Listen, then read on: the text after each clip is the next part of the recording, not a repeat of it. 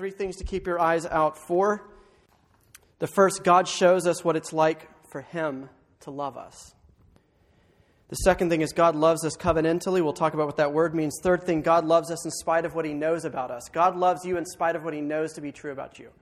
Let me pray.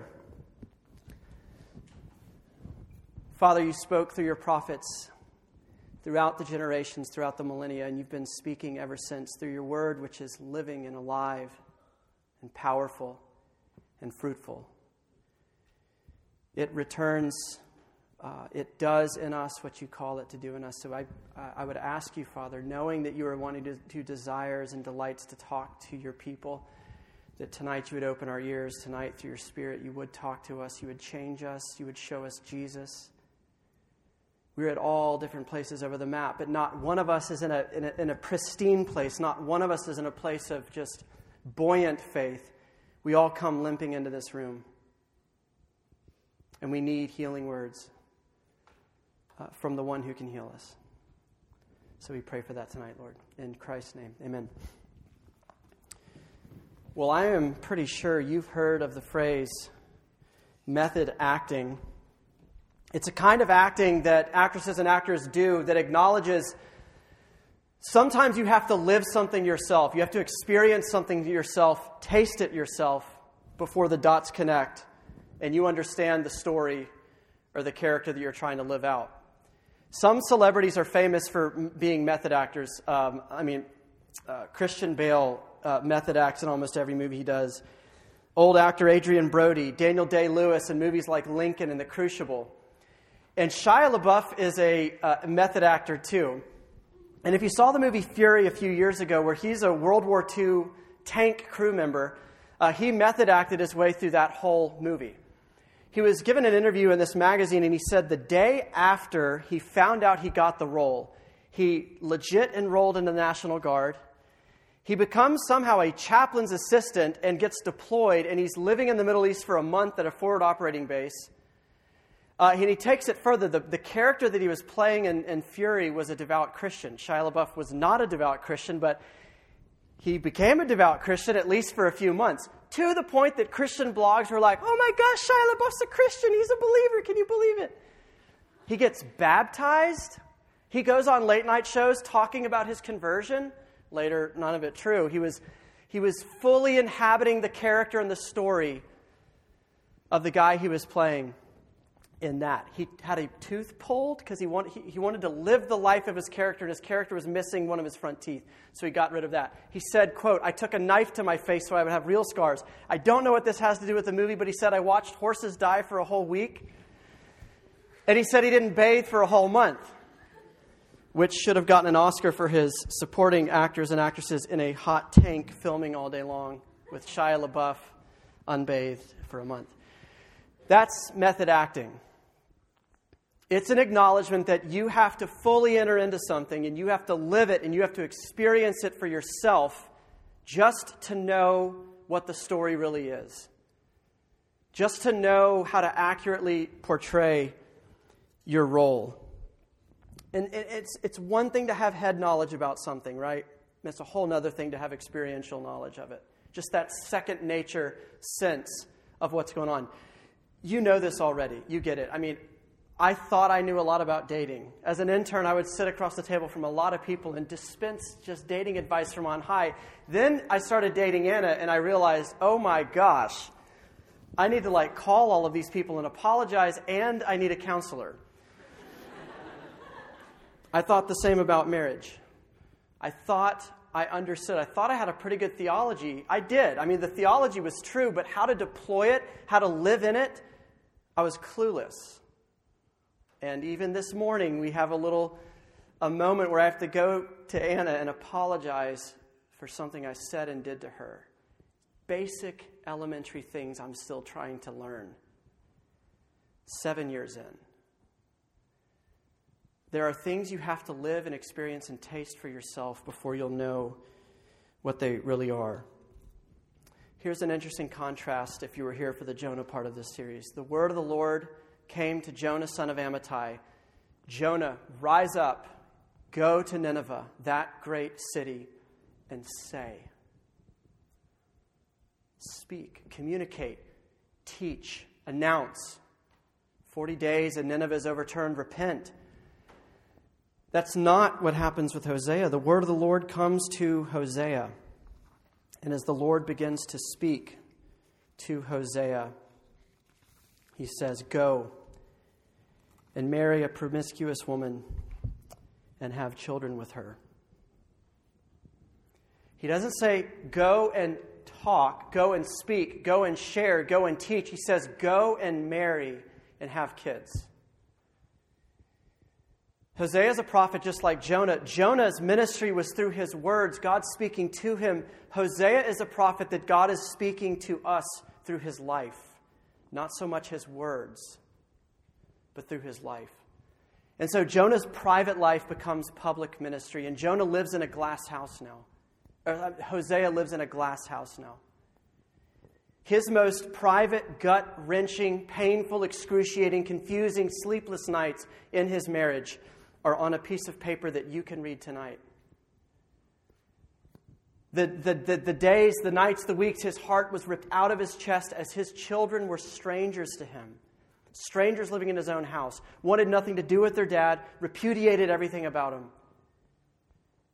That suffering is on a page for you to open and read. God, in a sense, was coming to Hosea and calling Hosea to method acting, except it was just the metaphor breaks down because it wasn't acting, it was real. Gomer is a real woman. These are real children. These are real people that God is ministering to through Hosea. And so Hosea's life is now a lived out demonstration of what it's like for God to love us. Let's pause and ask a question who does this?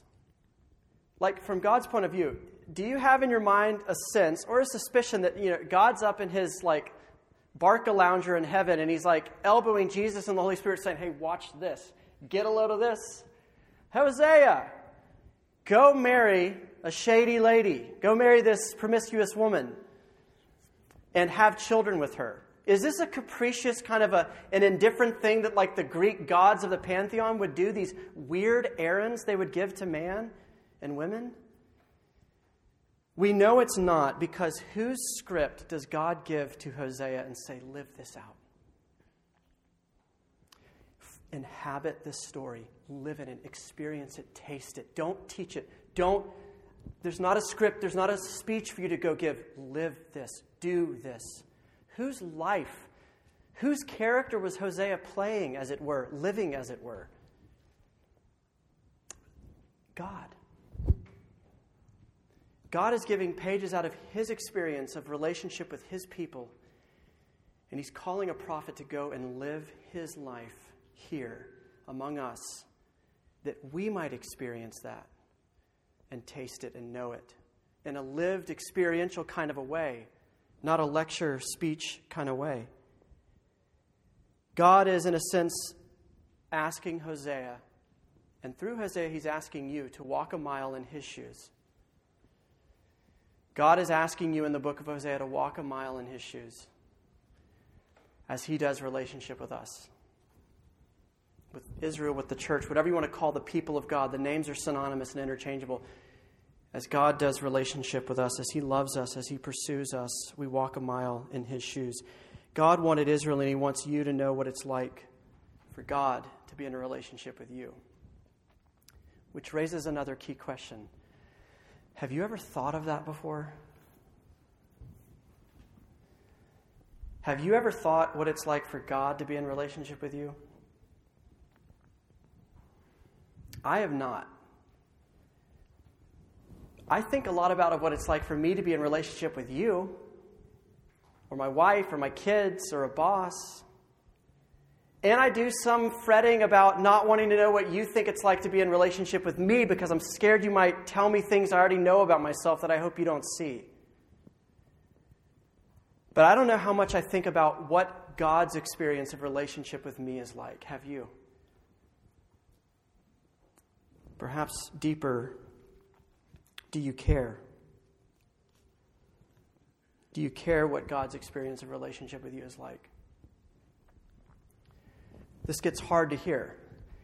There are certain people in our lives that we care when we hurt them, right?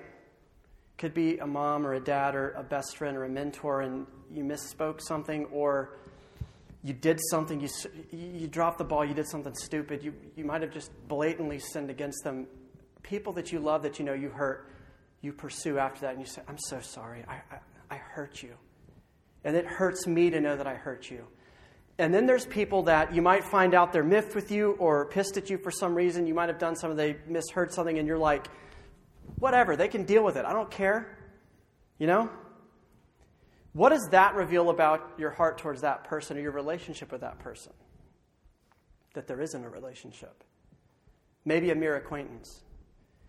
So the question gets put before us in this passage Do we care? Does it hurt us that we have hurt God? Does it bother us that we have bothered Him? It reveals the extent to which we love Him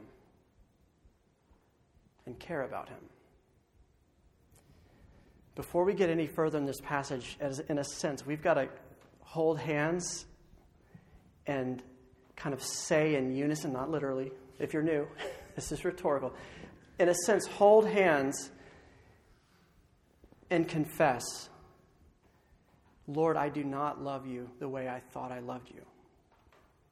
I do not care for you the way I think I care for you. This book is an invitation for you to be honest about that. This, this book, this prophecy, is an invitation for Israel, God's people, to finally be honest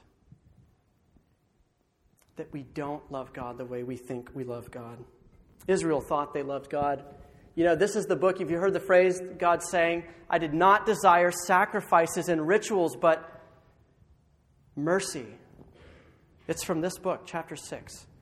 Israel was doing all the right stuff, all the boxes got checked. If Israel was your buddy, you would not know anything bad was going on, really. You might be a little concerned, but not to the point of an intervention. Israel said and did all the right things, but at the, at the depth of it, Israel did not love her God. And the question comes for us do we love him? Do we care that we have hurt him? And so these are hard things to look at. These are convicting things. But if you are willing to begin to be honest about this and you're willing to begin to admit, perhaps this love that I say I have for Jesus, that I have for God, is not what I think it is or what I say it is, then at least some good things are going to happen in the next few weeks. You're going to be able to resonate with Gomer a lot more, who represents Israel, who represents the church, who represents you.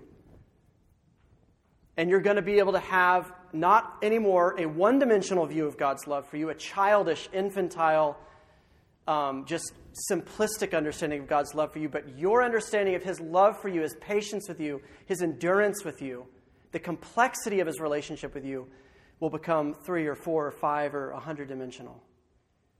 That's what's in store for you if we can begin to be honest.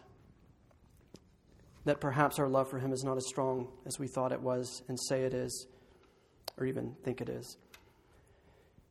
Why does, why does God want to show you what it's like to love you? Why? Why do we need to know that? Why is this book in our Bible? Why do we need to see a lived out experiential example of what it's like for him to relate to us? Why is he showing this through Hosea's life? In cases of just blatant infidelity, a husband or a wife goes out and sleeps around on their spouse. Oftentimes, what you will see when they're confronted, when they're you know, brought before whatever, the family or before the church, often what will happen is the, per, the offender, the person who did the sleeping around, is incapable of caring. It's just numb. There's an incapacity to understand the ripple effect, the damage, the pain that they've caused on the other people. You can, you can talk about, and some of you, this is very painful stuff. Some of you are the children where this has happened in your families or a divorce has happened and you felt that, Dad, Mom, I'm dying. What you did will be with me the rest of my life. These cuts hurt. and you just didn't see much empathy from your mom or your dad. And part of it is they couldn't empathize with you. Sin hardens us, it makes us incapable of understanding the pain that is inflicted by our actions. We can say the right things, we can say, I'm sorry, we can say, I know I've caused hurt, but we don't feel it. Here's the dilemma that we're in. What if this is true with us and God? What if we can say the right stuff, I'm sorry, but we don't feel it? Well, God loves us even in this point because He says, Well, what if you walk a mile in my shoes? What if I, what if I invite you in and let you look at our relationship from my point of view? And what if you get to walk down the road in my skin, as it were? And this is a glimpse of what I think God is doing through Hosea and his family. And he's saying, Have you ever considered what, Israel, have you ever considered what your idolatry is like for me? Have you ever considered what your running is like for me? Have you ever considered what your disinterest is like for me? We need to be careful here. There is a sense in which you can be hearing me and have a deeply sentimental view of God, like he is a hurt teenager, unrequited love, and he's just kind of coming back, pretty please, please love me again. Or that he's sitting here wringing his hands over this. That is never how God is depicted in the book of Hosea. He is in control at every single twist and turn. He calls the shots at every twist and turn. He is sovereign in every twist and turn. But he, in this just unbelievable, unexpected way, allows us to see him in a way that I bet you don't think of seeing God in this way. He allows us to see him almost on our terms in a human way, affected bothered, hurt, victimized by what we've done. Again, not in a sentimental way, but in a way that is trying to help you and me apprehend who we are and who He is and what makes this relationship work. Before we push on, I want to humanize this a little bit more. Frederick Buechner, guy I quote a lot, wrote a book called Peculiar Treasures. He has uh, kind of his his kind of retelling of this story. I want to tell you half the story now and half in a few minutes when we close.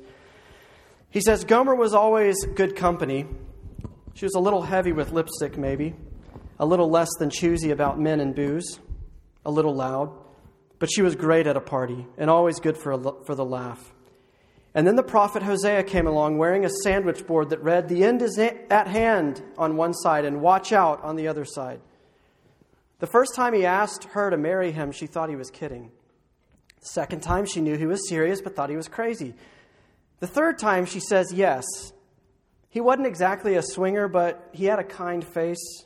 He was generous. And he wasn't all that crazier than everybody else. Besides, any fool could see that Hosea loved her. Give or take a little, uh, she even looked, looked, she even loved him back for a while. And they had three children whom Hosea named with weird names like Not Pitied, for God will no longer pity Israel now that it's gone to the dogs. So that every time the roll was called at school, Hosea would be scoring a prophetic bullseye in absentia. But everybody could see that this marriage wasn't going to last. That's Hosea and Gomer. That's this man's life now. That's Gomer's life now. This is not a speech. This is a biography. This is a diary. The second point is not just that God wants us to see what it's like to be in relationship with us, but that God loves us in a particular, peculiar kind of way. He loves us covenantally. I bet you money that's not popping up in your devotions or your prayers or your intimate, warm moments with God. Thank you for loving me covenantally, God. It rarely pops up in any of our conversations. What does it mean that God loves us covenantally? This is a crude definition, but it's what I say at weddings sometimes that what a covenant is is a leash. You are leashing yourself to a person. You know, there's that kind of horrible saying of like, man, this guy or this girl's a ball and chain. It's a similar idea, except it's actually life giving and freeing and beautiful. Because when a man and a woman stand in an aisle and exchange vows and they covenant to each other, they are leashing themselves to each other and saying, Anna, wherever you go, I go. And Anna says to me, Ben, wherever you go, I go. If it's poverty, I go with you to poverty. If it's sickness and cancer, I go with you to sickness and cancer. If it's public humiliation, I walk with you through humiliation. If it's the worst, darkest days of depression of your, your life, I go with you there. Come what may, I'll tell you one thing that's certain about your future I'll be there. That's a covenant. It's a contract, but it's so much more. What I just shared with you doesn't sound businessy, does it? Doesn't sound contractual. It is a pre commitment, not knowing the future. It is, a, it is a, a certainty now. All of the other variables in your life might be up in the air, but one will not. I will be who I will be, and I will be with you, and I'll be for you, and I'll help you. That's what it means that your relationship with God is covenantal. God has leashed himself to you if you're a Christian. If you're not a Christian, you need to understand what God is holding forth an invitation to you is not, let's casually date. You know, we can be like little buddies where when you need me, you come and get me. When I need you, I come and ask you to do something. And he's not asking to be friends. That metaphor is not in the Bible. He's not even really asking to be family. What he is saying, what he is proposing, is marriage. I will be your God and you will be my people. I will be your husband and you will be my wife. That is covenantal. And that is what he has proposed to humanity. Which means this. I'm just using me and Anna as an example because I wrote this sermon and she's here. Here's what this means. When you look at a husband and a wife, for example, Anna and I, terribly, terribly, terribly imperfect. But when you look at us, your relationship has more to do with what you see between me and Anna than it has to do with your best friend on the planet. And it has more to do with a student uh, teacher relationship, more to do with a, a, a master servant relationship, even a father daughter, father son relationship. When you see a husband and a wife who have said, Come what may, I will be there and I will love you and I will cherish you and protect you, even if it means for 10 or 15 years we work through hell you have seen in that moment something that approximates more closely than anything else your relationship with God, which is a marriage. Secondarily, I think we can say when you see a dad with his kids, a mom with her little ones, you see God with you as well. That metaphor is present here too, with parents and their kids. But first, it's husbands and wives. What else does it mean that is covenantal? Really quickly, God initiates this marriage. It's His proposal, it's His idea. Countercultural thing to say in the southeast of the U.S. God initiated marrying you. He initiates relationship with you. He makes the first move. We are not as free as we like to tell people. We are bound up in our selfishness. We are bound up in our lack of love for Him and our lack of love for other people. He must make the first move, and He does make the first move. He initiates this relationship. We often think, when He initiates, when He moves towards us, we often think, it's because I'm wiser than all my buddies. We don't, we don't say that out loud, but there's a little piece of us that thinks, like, I had great parents. Or I've been, I've been through you know, the furnace of affliction. I suffered when I was a kid. I had to raise my siblings. That's why I know my need of God. That's why I get this spiritual stuff. That's why I'm wise and mature. We always think there's something inside of me that got that twinkle in God's eye. It caught his eye. And he said, Oh, look at you. Well, aren't, aren't you amazing? I'm going to go, I'm going to give some grace to this person. He says the exact opposite. Deuteronomy 6, God is wrestling with his people and he's saying, No, no, no. This is why I love you. This is why I chose you, Israel. For you are a people holy or set apart to the Lord your God. The Lord your God has chosen you out of all the peoples on the face of the earth to be my people, my treasured possession. The Lord did not set his affection on you and chose you because you were more numerous, better looking, bigger, stronger, more holy than all the other peoples. For you were the fewest, the littlest of all the peoples on the earth. Here's why he loves them. But it was because the Lord loved you and kept the covenant that he swore to your ancestors that he brought you out with a mighty hand and redeemed you from the land of slavery in Egypt. Why does God love you? Because he loves you. Why did God choose you? Because he chose you. Because it delighted him. Because it pleased him. That's what Ephesians 1 is all about. You will never get another answer other than that. The answer is always in him and his character and His love, never in you and in your character. Why does God love you? Don't search yourself and don't be despaired when you don't see reasons in yourself of why He would ever love someone like you. Look at Him, study Him, and you'll begin to know why He loves you. The reason of His love is in Him. He initiates this relationship, it's a marriage, it's covenantal. He doesn't have commitment issues. He's not indecisive. He's not wishy washy. He's not feeling one way about you one day and then the next day he's like, actually, I don't feel that anymore. You have a God who is the same yesterday, today, and tomorrow, who has married you, who has said, We have a standing appointment next Tuesday, next December, and in 30 years, I will still be your God, and you will still be my son, my daughter, my wife, and I will still be God to you. That's what it means that God is covenantal. Lastly, before we get to this last point, covenants come with mutual vows, right? When people join churches, you hear it. It's happened pretty recently here. Noah, you joined the church here a few weeks ago. There were, there were vows or questions that he had to answer, and the church vowed to Noah too. We'll support you, we'll, we'll care for you, we'll protect you. And he had to say that to the church. Anna and I, anybody who's been married has had to exchange these vows. There's mutual responsibilities. When there's a person in a relationship that, that over the course of a lifetime stubbornly refuses, repetitively refuses, refuses, refuses to love the other, there is a breach there. And if you're wondering what all was going on with this stuff with his kids, my goodness, name him Jezreel because I will soon punish the house of Jehu for the massacre Verse 6 Gomer conceived again, and the Lord said to Hosea, Call her Lo Ruhamah, which means not loved, for I will no longer show love to Israel. And then Lo, uh, and then Lo Ami, not my people. What's going on with that? Does that negate everything I've just said? The way you understand those things is a, is a generation in Israel that refused repetitive, repetitive, repetitive, repetitive prophets, tenderly and bluntly calling them to turn and come back to the Lord. It's like Jesus said in his generation over Jerusalem Jerusalem, Jerusalem, how I long to gather you under my wings, like a mother hen gathers her chicks, but you would not come. He is not saying once for all Israel is cut off. The very last verse says that's not true. Yet the Israelites will be like the sands on the seashores, which cannot be measured or counted. In that place where it was said to them, You are not my people, they will be called children of the living God.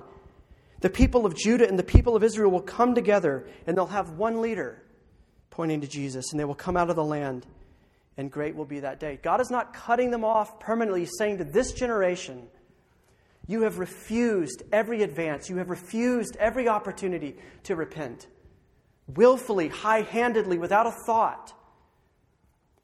And he's saying, when he says, You are not my people, that's not so much a pronouncement as an observation of what's already true. God was no God to Israel. Functionally, there were no people to God.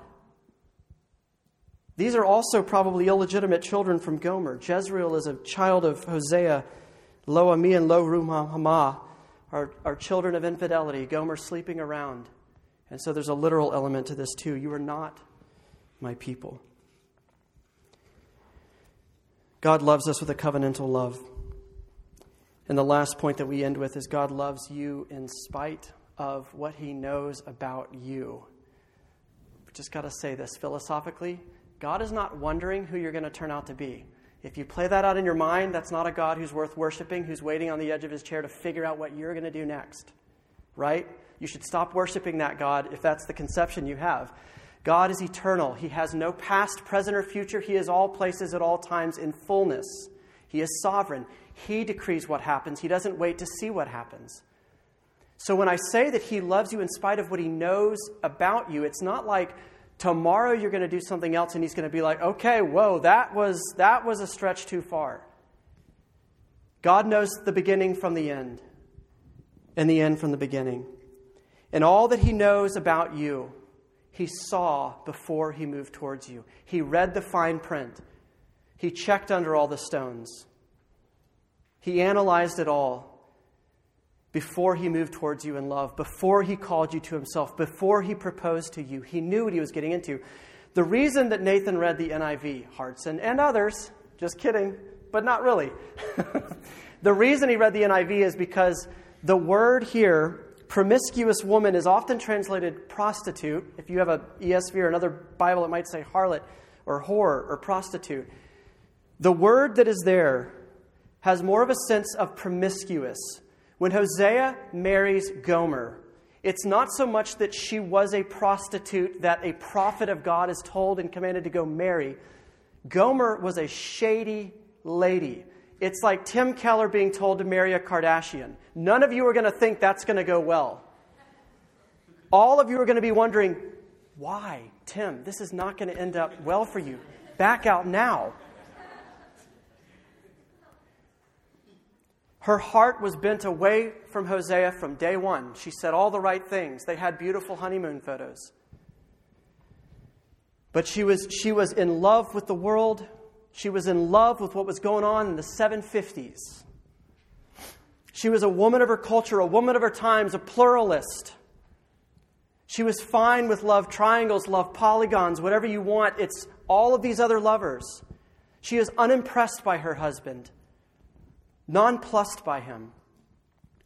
That's what it means that she's a promiscuous woman. Hosea is commanded to covenantally bind himself to, leash himself to a woman who runs around the block on him. Hosea knew what he was getting into when God told him to go and marry a promiscuous woman and have children with her. God knows what he was getting into when he decided in eternity past, Father, Son, and Holy Spirit, that you would be his.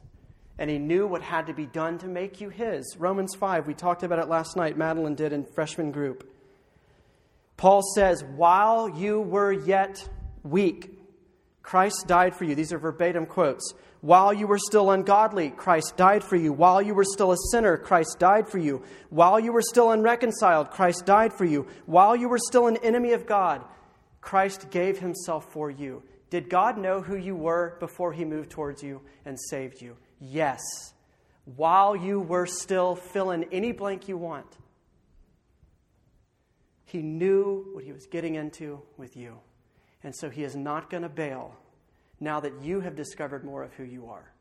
He has known all along, and it's why he moved towards you in the first place is that you needed him. Ephesians 2 4 and 5. God, being rich in mercy, because of the great love with which he has loved us, even when we were dead in our trespasses, at that point made us alive together with Christ. By grace you have been saved through faith, and this is not of your own doing, but it is a gift of God.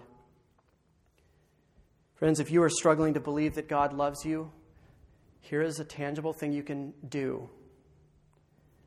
Begin to shift your eyes off yourself and all of the reasons inside of you why he shouldn't love you or can't love you. And lift your chin up and start looking at him.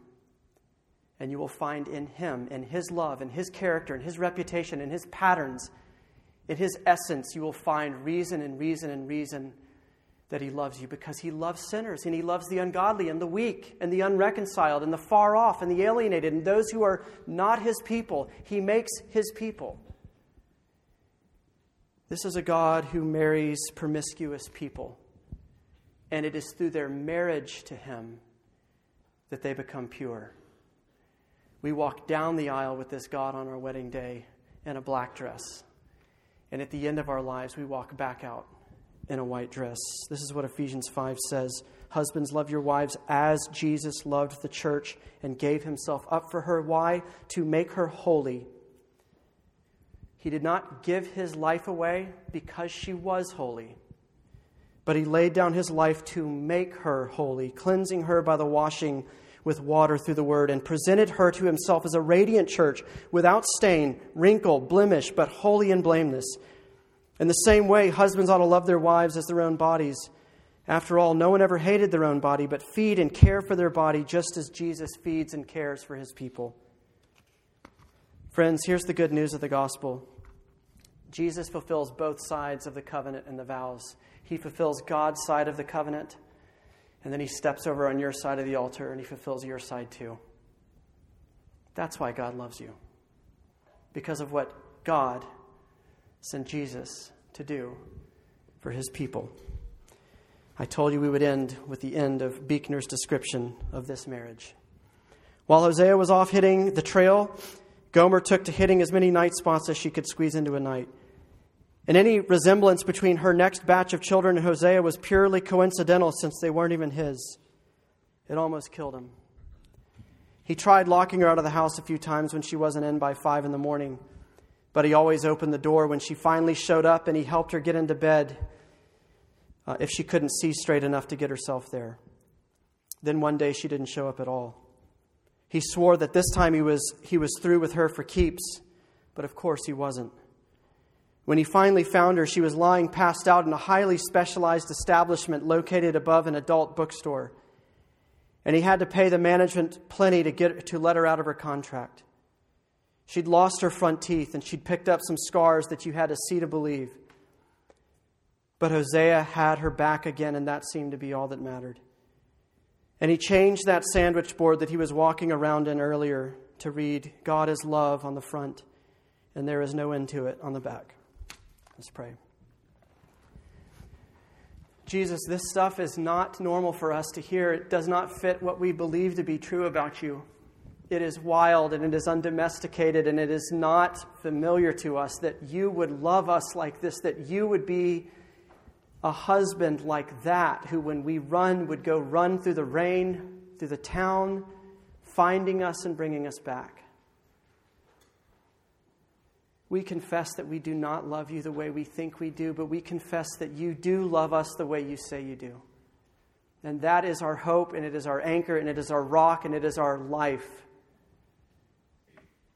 And we pray that that life you would just breathe into it more and more in these next few weeks. Be with my friends and me in the time in between and minister to our hearts. We pray in your name. Amen.